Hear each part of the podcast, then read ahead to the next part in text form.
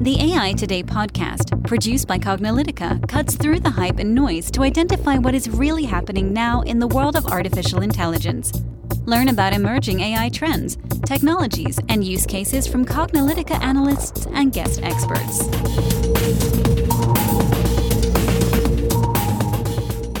Hello, and welcome to the A I Today podcast. I'm your host, Kathleen Walsh. And I'm your host, Ronald Schmelzer. And again, I want to really thank our audience. You guys have been fantastic in reaching out to us. As a matter of fact, so many of you are reaching out to us that we may actually be a little delayed in getting back to some of you who have provided some feedback and comments on the things you've liked about our A I Today podcast and some suggestions for us. I know maybe some of you, we've taken a few days to respond, but we have your emails. And uh, we are responding to them. And thank you very much. We're, we actually are also seeing a nice uh, group of folks who have registered for our training and for our webinars and for our cert- C P M A I certification that have come from our A I Today podcast. And that's a really good sign for us. That means that uh, we're giving you relevant stuff. We don't want to give you irrelevant stuff. And it is very tempting. I have to say, as a, as a podcast host, Kathleen and I have been doing this now for five years and uh, two hundred fifty plus episodes. I don't even know. I count as like getting close to two sixty, something like that. And, you know, it's very tempting, uh, you know, as a podcast host, because we get pitches all the time from folks who want us to talk about this product or this service, or interview some academic person doing some research on something, or some government person, or just some random person who wrote a book, you know. And uh, I'm sure every podcast host gets these inquiries because we're on some list. I don't think we're being necessarily singled out, but but uh, our audience is very appealing to these uh, folks who want to promote, because there's a lot of you and you're so engaged.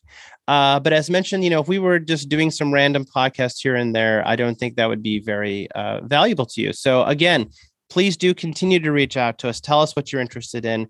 We're going to continue really focusing on the things you want, and those things you want really are focused around education and best practices and the sorts of things that you can do as you are uh, applying A I to your job, or even advanced topics and advanced data.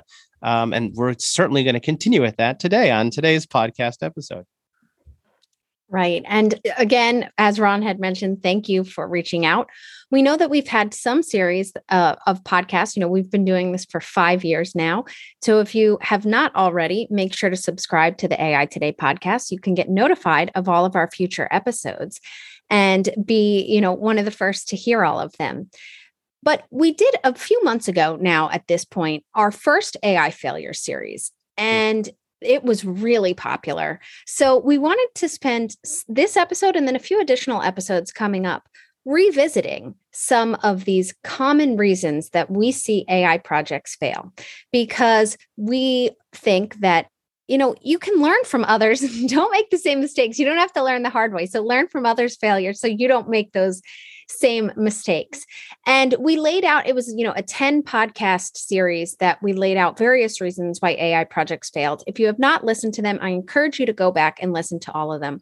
But today specifically, we want to be revisiting one of the main reasons that we see A I projects fail.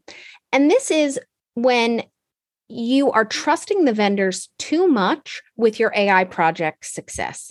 And what we mean by this is that sometimes what you're buying from the vendors, you know, and, and what it is that they're actually selling you, there can be a product mismatch, or they may be overhyping what exactly it is that they can do. Maybe you're not fully understanding your needs. And so you end up buying a solution that is not actually the right solution for your problem. And sometimes we've seen vendors overselling as well. So we wanted to dig into this a little bit more on today's podcast and talk about, uh, you know, uh, we broke it down into five different uh, areas that we specifically see. Mm-hmm. And the thing about vendor selection is that it, it it is a bit of an art, you know, in terms of picking the right technology. Actually, sometimes it, it can be a uh, you know, one of those things that people have strong opinions about. I mean, for example, you you know, you might have your your audience of data scientists, data engineers, you know, your developers. They may have a particular affinity for one particular platform, and they they want to buy all their solutions from that one platform. And and this goes, the reason why we talk about this as part of the failure series is that you don't want your project to fail b- because of a bad vendor choice, you know, or an inappropriate vendor choice, or you chose a, a vendor that that maybe has good technology, but they're missing a very important piece of functionality or capability that you happen to need. And there's a reluctance or a resistance in your organization from either choosing another vendor, making another choice. People feel uh, emotionally connected a lot to their vendor selections. We understand it. You know, they put money in it. You have to learn those products, right? You get, you do training and you, and you invest in your, and maybe you're part of an ecosystem where it's not just that vendor, but maybe other vendors that are supporting it. And and it is hard sometimes to change your mind, and you feel compelled. you feel, but the thing about, about vendors, and that we've learned kind of being on the other side of it, not having to, to necessarily deal with a single vendor all the time, is that vendors are a mess. Um, you know, we sometimes say that vendors are a dumpster fire.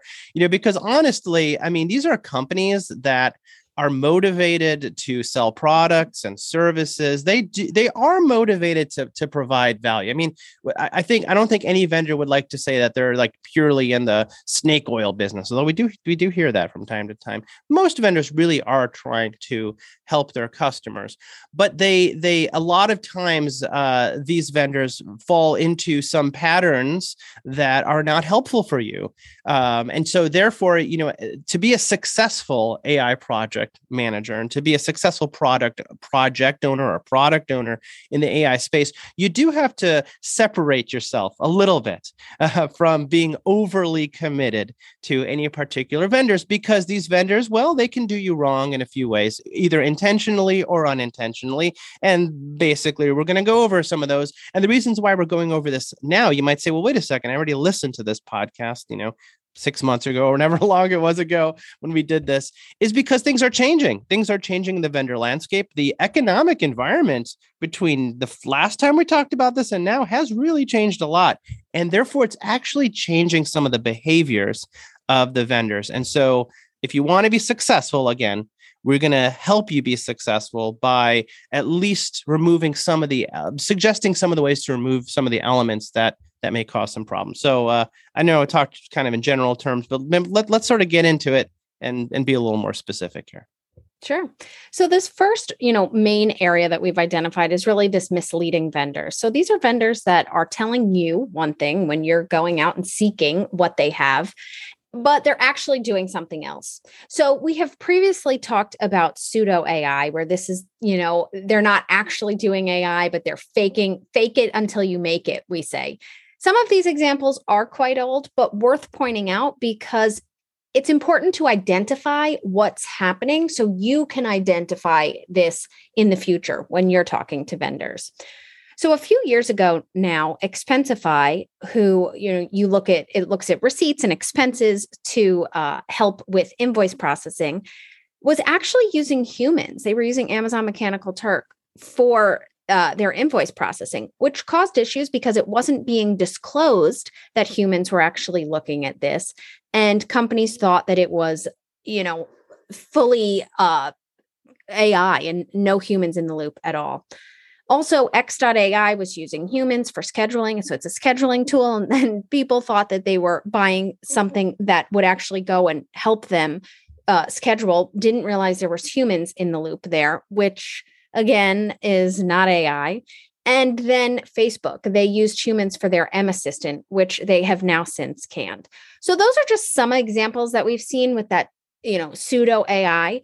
But then there's been more recent examples where we've seen vendors being misleading. Not always is this on purpose, but sometimes it is. Yeah. I think one of the most recent in the past six months has been the use of, uh, in especially in government agencies, the use of facial recognition technology uh, for logins. And especially this has been the case. There's a lot of um, uh, pressure, if you will. Uh, there has been, as a result of the pandemic, there was a lot of like payments for things like unemployment. You know, uh, there were there were also these loans, the P P P loans and other loans, and every every jurisdiction has had them. And because we were doing everything remotely, you you had to make sure that you were giving money to the right person, right? So if they said they were unemployed, well, they had to kind of prove who they were. Otherwise, you know, people could f- fraudulently be applying for unemployment, saying that they're one person, but they're really someone else, or, you know, all these sorts of things. And so, uh, you know, it, it was very much in high demand to have to be able to like upload identity documents and check them. And and so there was a, a vendor out there, uh, it's in the news, so I'll, I'll mention, we're trying not to mention too many vendors, but by name, because trust me, there are, for every vendor we mention, there's probably like ten vendors who are doing something similar uh, and either having the same problems or not. So we don't want to single out any vendor for being a good behavior or bad behavior. But this is in the news. A company called I D dot me uh, was being used by uh, the U S federal government for their login services for the I R S and for other services. And what they said was that Uh, they had this matching so that they can make sure that the when you uploaded a, a digital I, a document, you know, a, some sort of I D document, and then you would take a, a picture of yourself, you just selfie, uh, it would match it. It would say, okay, it would say that the person that's live on the camera uh, matches the I D document. And therefore, you know, you can guarantee that the person who was applying for something really is who they were. But uh, what they were saying was that it was matching you against this Uh, I D document, but that's not what they were actually doing. What they were really doing is they were using a database of faces. Uh, I think it was it ended up being Amazon Recognition. Don't quote me if I'm wrong. I think I saw this in some publication somewhere. And they were just sort of checking against that, which of course is is wrong for many reasons. Uh, one, you're uploading your digital I D documents. So do those I D documents then get merged into this really big? You probably wouldn't want that to happen with your, if you upload a driver's license, do you really want your face now being used to be matched against anybody in the world? Uh, probably not what you had expected. So there's that issue of disclosure and all that sort of stuff. But there's also the issue that it's not even matching against that particular document. It's just matching against this database, which, you know, has all sorts of failure modes.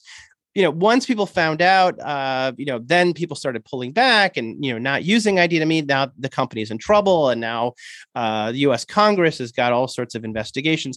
You don't want to be on the other end of that. We use it really more as an example.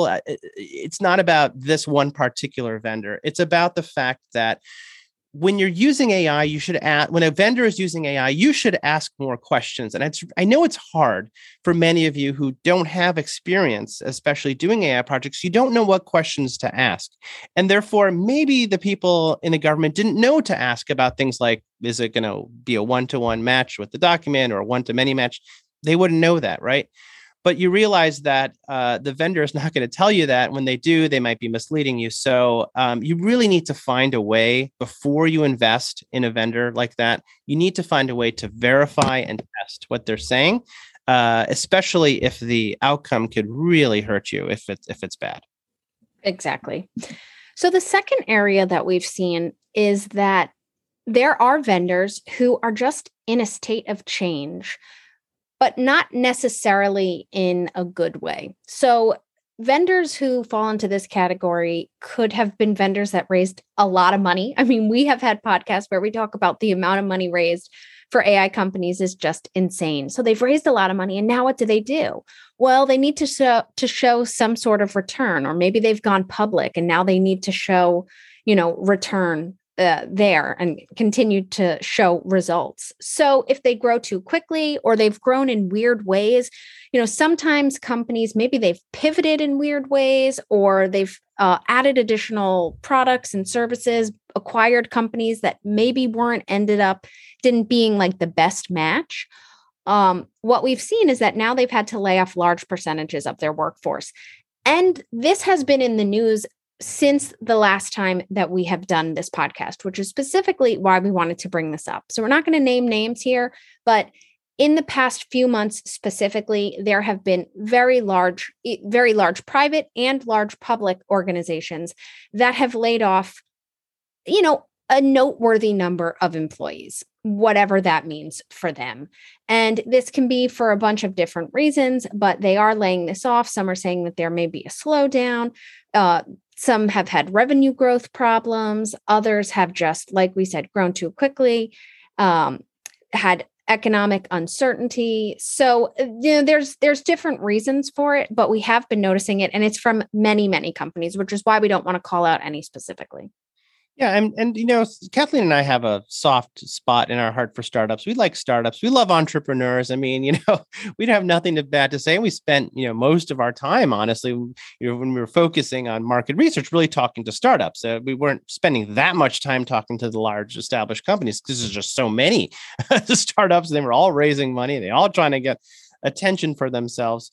Uh, but but we are sort of in a different state of the uh, of environment and the economy where we are now, post-pandemic, global, uh, you know, political instability. We have issues with supply chain problems, inflation, interest rates. So this is really, if you're a startup right now, you know, you're feeling the world of hurt. If you are uh, haven't already, you know, exited in one way or the other, and you're still dependent on, on venture capital. We talked about this during the A I Winters podcast episode, how there's a decline of investment right now uh, going, we're not in that upcycle anymore. So when you're buying technology from a startup, and that startup might have great things. We have nothing really bad to say in general about startup technology. Just realize that this is a risky time right now to be making bets on, on startups. And those startups will may end up uh, you know, going broke. We've actually talked to a few. Uh, we'll, we'll bring up the MLOps space in a, in a while, but we were actually spending some time with this one MLOps company. One day they emailed us and said, we're out of business. I was a, came as a little bit of a surprise, because like we interviewed them on a podcast, and like, like a week or two later, they're out of business. So that's not so great. Um, so hedge your bets. Hedge your bets if you're, if you're uh, betting on a startup. Startup, make sure you have alternatives. You know, if there's open source, that's even better.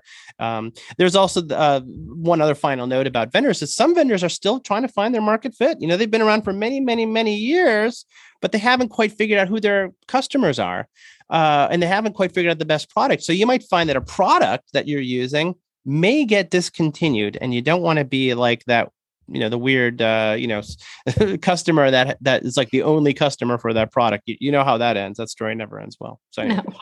No. So yes, cautionary tale.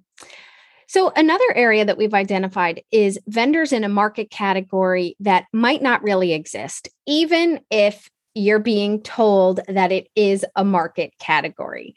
So for example, as Ron mentioned, MLOps. I mean, we have been covering this space for many years, and we've always questioned. We said, yes, MLOps is a thing that you do, but do you really need companies and many companies out there selling MLOps solutions or not? And there's a lot of companies, like we said, some have actually folded, uh, which was a little bit of a surprise, because that company specifically was folding when st- things were starting to get like super, super hot in that space and very buzzy.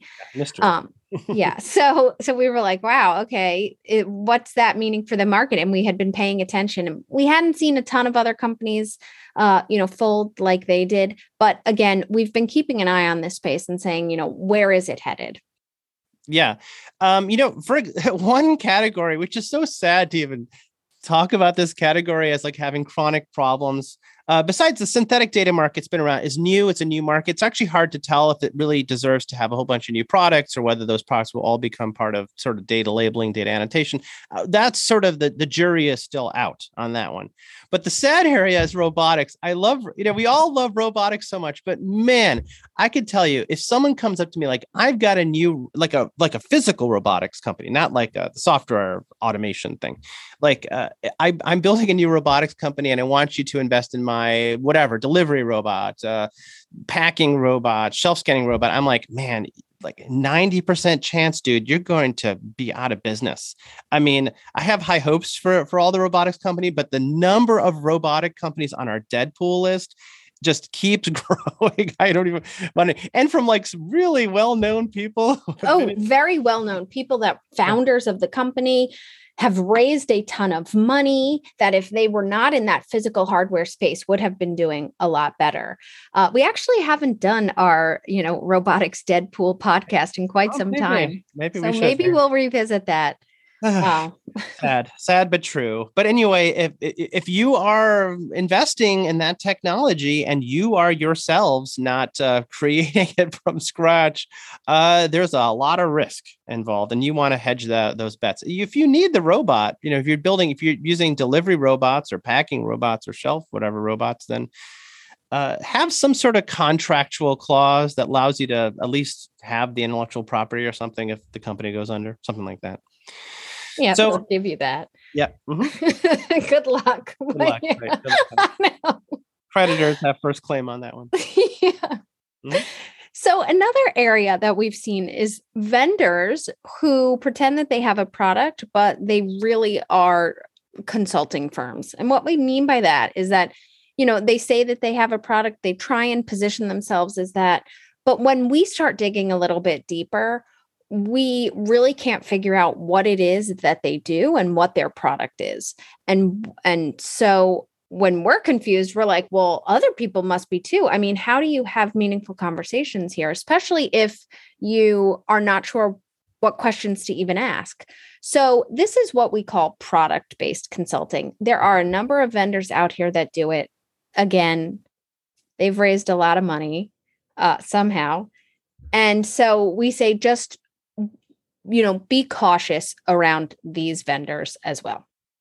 Yeah. Um, this is the area where it's like, I swear, you know, Kathleen and I have had phone calls with these vendors, multiple phone calls. And it's, it's not a good feeling to be like, I'm not really sure what you do, because you, you start questioning yourself. I'm like, am I the idiot? Am I the the person on this phone that like, there's using these words, I'm seeing these slides, but I still don't quite get what they do. And it's like, Kathleen and I are, yeah, we've been around the block. We've seen like a hundred companies. It's easy for us to, if someone says, I got a data labeling company, I'm just bringing that by example. And they show us like examples of data annotation. Okay, we get it. I mean, you know, there are nuances, there's details and like how they do the annotation that may start to get technically, you know, very specific, but we get what they do. We get their value prop. Sometimes we, ha- we may have to ask some details of like, okay, do you have the people working for you? Was it like a crowdsourced thing? But we know at least the questions to ask. But there are these other vendors that go, we do this A I thing and we have an A I operating system, or they go, we have some A I platform, or they go, we have an A I layer. They use these words. And I'm like, what are you talking about? And then they show us these slides and they're like, we do this big stack. And it's always like, it's always this uh, layer cake thing, you know, with, or with lots of uh, squares and occupying different places. And, and and you look at it and you scratch your head and, and you go, okay, okay, but what what exactly am I buying? And it ends up, Not, not always, but like nine times out of ten, you're buying some sort of solution where they're like, oh, we're going to do this for you in the banking industry or the oil and gas industry or the manufacturing industry. And we come in here with our people and our technology. I'm like, well, why did you just say that from the beginning then? You know, you could have said, oh, we're a consulting company, but we built our own platform, you know, that uses our own tools, you know. Uh, yeah. Yeah, but they don't want to call themselves that. They don't. So, no, and that's why they don't. But when Ron says that's actually what they are, when when mm-hmm. if they were to explain themselves that way, I go, wow, that makes a lot of sense. I think they wouldn't get money. They wouldn't raise right. V C money, yeah, that they want. Bingo. Uh, yeah, so that's why they don't say it. But right. that's a lot more what they are, right? So don't be fooled. And if you if you understand that, then you'll really understand what it is you're buying and make sure that it's a right fit for you. Yeah, that's actually harder. When we talk about, we'll talk about that next in terms of lock-in, which is making sure the vendor is not going to capture your business forever. Um, this is these these vendor uh, technology-based consulting firms. Usually, you can get into more trouble with vendor lock-in because they have the whole solution. I mean, you you can't just uh, if you have something that's doing, you know, oil and gas exploration, predictive analytics thing, right? But it's based on this proprietary technology. You can't separate the application from the proprietary technology. You can't decide, oh, I want to use somebody else now for that. Hmm. Those models that they built are all based on that technology, the tooling. Uh, you you can get locked in, and so so there's a concern for that. Now that may not be a problem because maybe the overall solution works better for you. There are many there's many situations. For example, one of the vendors that we've spent time talking to that really is product-based consulting, but they're actually a public company. They have a lot of great technology.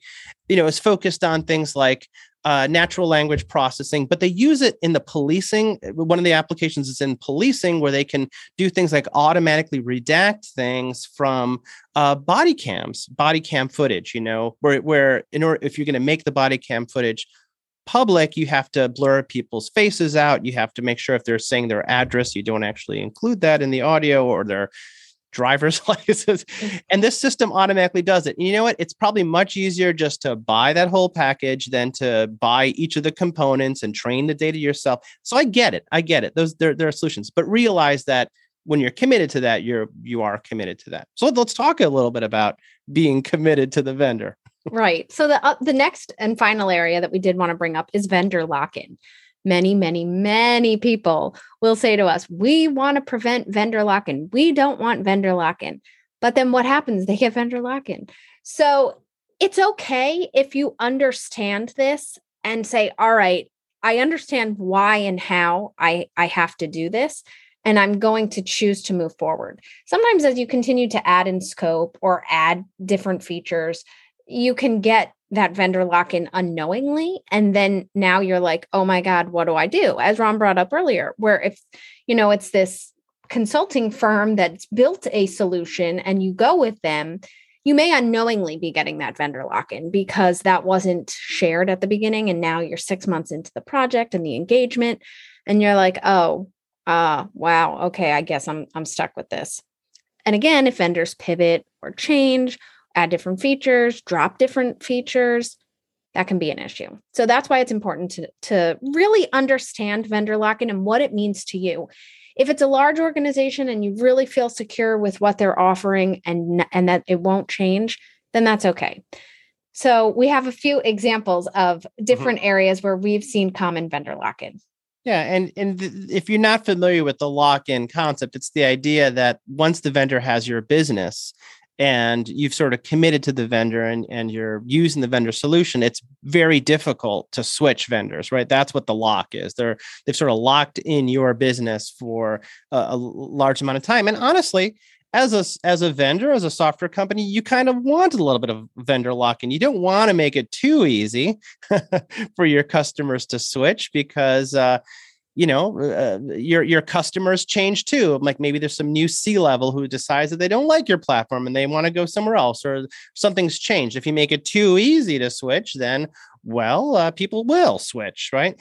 But at the same time, you don't want a lot of vendor lock-in because then that introduces non-competitive behavior. People can start jacking up the price. They can start removing features. They can start, you know, forcing you to do things that are not in your best interest. And that's the problem with vendor lock-in. You know, a lot of times it's financial. You know, basically uh, you're kind of over a barrel and you don't have much choice as to uh, to the features. So, you know, one of the areas that that really right now has has the most sort of uh, danger, I guess, if you want to think of it that way, of lock-in are the cloud-based machine learning as a service vendors. And, uh, you know, it's because it's a very attractive uh, place to be. If, uh, you know, you know, I'll name all the cloud vendors because I'm not singling out anybody. You know, you have Amazon, Microsoft, Google, I B M, a few others. And, you know, they're they try to provide as much of a complete offering as they can in the cloud. But there's lock-in because when you move your data to your cloud, like once you commit your data to like a, an S three bucket or an Azure thing, and you and you got like petabytes of data there, it's very hard to move that data somewhere else. And the more that you've piled on top of that with analytics tools, using their pre-trained models, maybe you're using their solution suite for Uh, everything from building and running machine learning models to operationalizing them and deploying them, you you you get committed, right? Yeah, and so people look for things like, well, now I want multi-cloud or I want a hybrid. You know, this gives you a little bit of an out, but it but it is uh, it introduces cost. You know, it's like you're like, well, if one cloud is expensive, probably two will be ex- more expensive. Probably. so. So you kind of trade off lock-in for total um, cost, and, yeah. and that may not be uh, you feasible, know. honestly, for many organizations. Yeah. Uh, so the other thing that we've seen is, you know, this ever-expanding footprint of M L platforms. Companies, as we mentioned earlier, right? They are acquiring, they are adding features, they are growing, and so they're just continuing to grow and expand with what they can do. This can be a good thing because if you've really enjoyed working with that vendor and all of your data is there and you know you're working with them, then as they continue to grow, you can with them.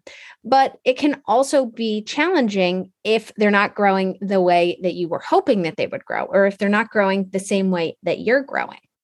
Yeah, I mean, this is one of these, these inevitable things. Like whenever we see a company has um, either made some fundamental change in their business. Like they've gotten acquired, they've gone public, or even gone private. We've actually seen companies that are public now taking private. You're like, oh, something's going to change. Something's going to change. Uh, functionality Give will go up. Give it a few months. Yeah. A few months. Price will go up. And you're like, oh, it's like, it's always the fear of dread when the company that you've been working with, that you've really loved working with, has just gone public or just gotten acquired. And, or just uh, raised a really significant round. Like, like please. So, um, so what we've we have seen in the past, definitely I've seen in the past, is in my previous analyst firm. You know, uh, the companies that tend to be acquisitive um, tend to. Well, the problem with with lots of acquisitions is that it actually reduces choice, and it and it actually it, it it doesn't inspire satisfaction. You know, companies like Oracle, S A P, I B M, doesn't really matter. You know, they started acquiring all the companies in the enterprise software space. There used to be all these different choices for E R P platforms, lots of choices for relational databases. Remember Sybase, those guys? You know, uh, there used to be lots of choices for enterprise integration. Now there really aren't a lot of choices. And and it's sort of like you kind of go from not great to worse. And and and these companies aren't as motivated uh, be, to to to help you because uh, they know they have your business. This is the lock-in. And if they don't have your business, their general approach is not necessarily to make their products better, but is to acquire the company that you are doing business with. And, uh, it's, you know, not, not, I understand that's the way of the markets, but, uh, as a customer, that never really feels good. You're like, you know, I'm next on that acquisition list, and now I'm going to work with that company that I never wanted to work with, uh, because they just swallowed me up. So anyway. Exactly. So, you know, you can say, all right, well, I'm not going to go with a vendor. I'm going to go open source. All right. Well, just understand what's involved with open source, and, you know, do you have folks that can use it? Are there going to be, you know, how are you going to get support for that? Are you going to actually go with a vendor that helps support open source? Uh, so, you know, will it get the shaft as well? I mean, will we see open source slowly not becoming a thing anymore? Mm-hmm. Uh, so these are all questions that you need to be considering and making sure that you're aware of. You know, none of these on its own will cause your project to fail, but you need to understand that these are reasons that they fail, right? At the end of the day, that's what we're bringing up. These are reasons, common reasons why we see A I projects fail. And in this particular podcast, we're talking about when there's that vendor misalignment with what it is that you actually think that you're getting. So just when you need to get to this, be cautious, make sure that you're asking the right questions, make sure that you're really understanding what it is that you're getting, and that you are picking the best vendor for your problem so that you are going to set your project up for success. And that's why it's so important that we talk about the failures, because this is what we've seen, right? We've experienced it. We've seen clients experience it. We've talked to people and they've shared this with us. So we don't want you to make these same mistakes. Yeah. I mean, one notable fail, we tried really hard not to talk about vendors, even though I know we've mentioned a few. One, as I mentioned, they all have problems. We say all vendors are dumpster fires, but uh, it, so that, so we don't want to single out anybody for that reason. But there is, I would say, sort of like this, this final note, right, about picking a vendor where the vendor choice actually was the cause of failure. And probably the most notable example of that that has been in the press has been I B M Watson and I B M Watson Health specifically, because people were depending on I B M's solution to really solve many problems that were involved in healthcare. And I B M kind of went all in on healthcare. They decided that this was a problem they really wanted to solve. And, you know, these are not ill intentions. Uh, healthcare's got lots of problems, you know, whether it's diagnosing issues and radiology issues and issues of like, you know, healthcare and management of healthcare. It's lots of inefficiency. I could totally see where it's like, if we can even just solve one of these problems, you know, we've made a huge dent. Unfortunately, we had the overpromise, the underdeliver, the misalignment of expectations, all the things we just talked about, the vendor claims that didn't match up to their ability, uh, the issues of vendor lock-in, and they all came to a head. And when I B M Watson really, the I B M Watson Health really failed, it took all those projects with them. So those companies that did depend on that, and this was a lot of their reason for failure. So even though you might be able to point to that, we have all these other failure podcasts, you can point to bad data, you can point to data quantity and quality issues, you can point to issues of misalignment of the, the, the problem, the solution, R O I. Sometimes it really is picking the wrong vendor can can can sink you. And if these companies, instead of selecting, say, a Watson Health, if they had maybe done some other approaches, would they would they still have had that same rate of failure? Well, I don't know, but at least you wouldn't have been able to point to this reason why why it failed. So there's a little end note on that. Exactly, and it is a great point to bring up. So again, understand the common reasons why projects fail. Since it was such a popular series and things continually change, we will be coming back to some of these topics in future podcasts. So again, if you're not subscribed, make sure to subscribe to A I Today so that you can get notified of all of those episodes. We also love when our listeners rate our podcast. So please make sure to give us a five-star rating on iTunes, Google, Spotify, or your favorite podcast platform. And you can reach out to us as well. We had a call out for you to reach out to us, listeners, and you have, and we love hearing from you. So please do continue to reach out. You can email us at info at cognilytica dot com. That's I N F O at C O G N I L Y T I C A dot com. You can go to our website. We have a form that you can fill out there. You can also find us on LinkedIn. So we're very easy to get a hold of. We encourage you to reach out, continue to engage. Let us know what episodes you like. Let us know what areas you'd like us to continue to focus on. And as well, if you're interested in signing up for any upcoming webinars that we have, we encourage you to reach out. You can uh, sign up for our upcoming Introduction to C P M A I, our Cognitive Project Management for A I webinar. Uh, at Cognilytica, you can go to cognilytica dot com slash C P M A I to learn more about C P M A I itself. And if you'd like to register for the webinar, go to A I today dot live slash C P M A I, and it'll pull you up to our next upcoming webinar. This is going to be a series. We're, we're running this numerous times, so it doesn't matter when you're listening to our podcast. You can jump into the next one, and we would love to engage with you. That gives us the opportunity to have more of those two-way conversations with our listeners. So again, thank you so much for listening, and we'll catch you at the next episode. And that's a wrap for today. To download this episode, find additional episodes and transcripts, subscribe to our newsletter, and more, please visit our website at cognilytica dot com. Join the discussion in between podcasts on the A I Today Facebook group, and make sure to join the Cognilytica Facebook page for updates on this and future podcasts. Also, subscribe to our podcast in iTunes, Google Play, and elsewhere to get notified of future episodes. Want to support this podcast and get your message out to our listeners? Then become a sponsor. We offer significant benefits for A I Today sponsors, including promotion in the podcast and landing page, and opportunities to be a guest on the A I Today show. For more information on sponsorship, visit the Cognilytica website and click on the podcast link. This sound recording and its contents is copyright by Cognilytica, all rights reserved. Music by Matsu Gravas. As always, thanks for listening to A I Today, and we'll catch you at the next podcast.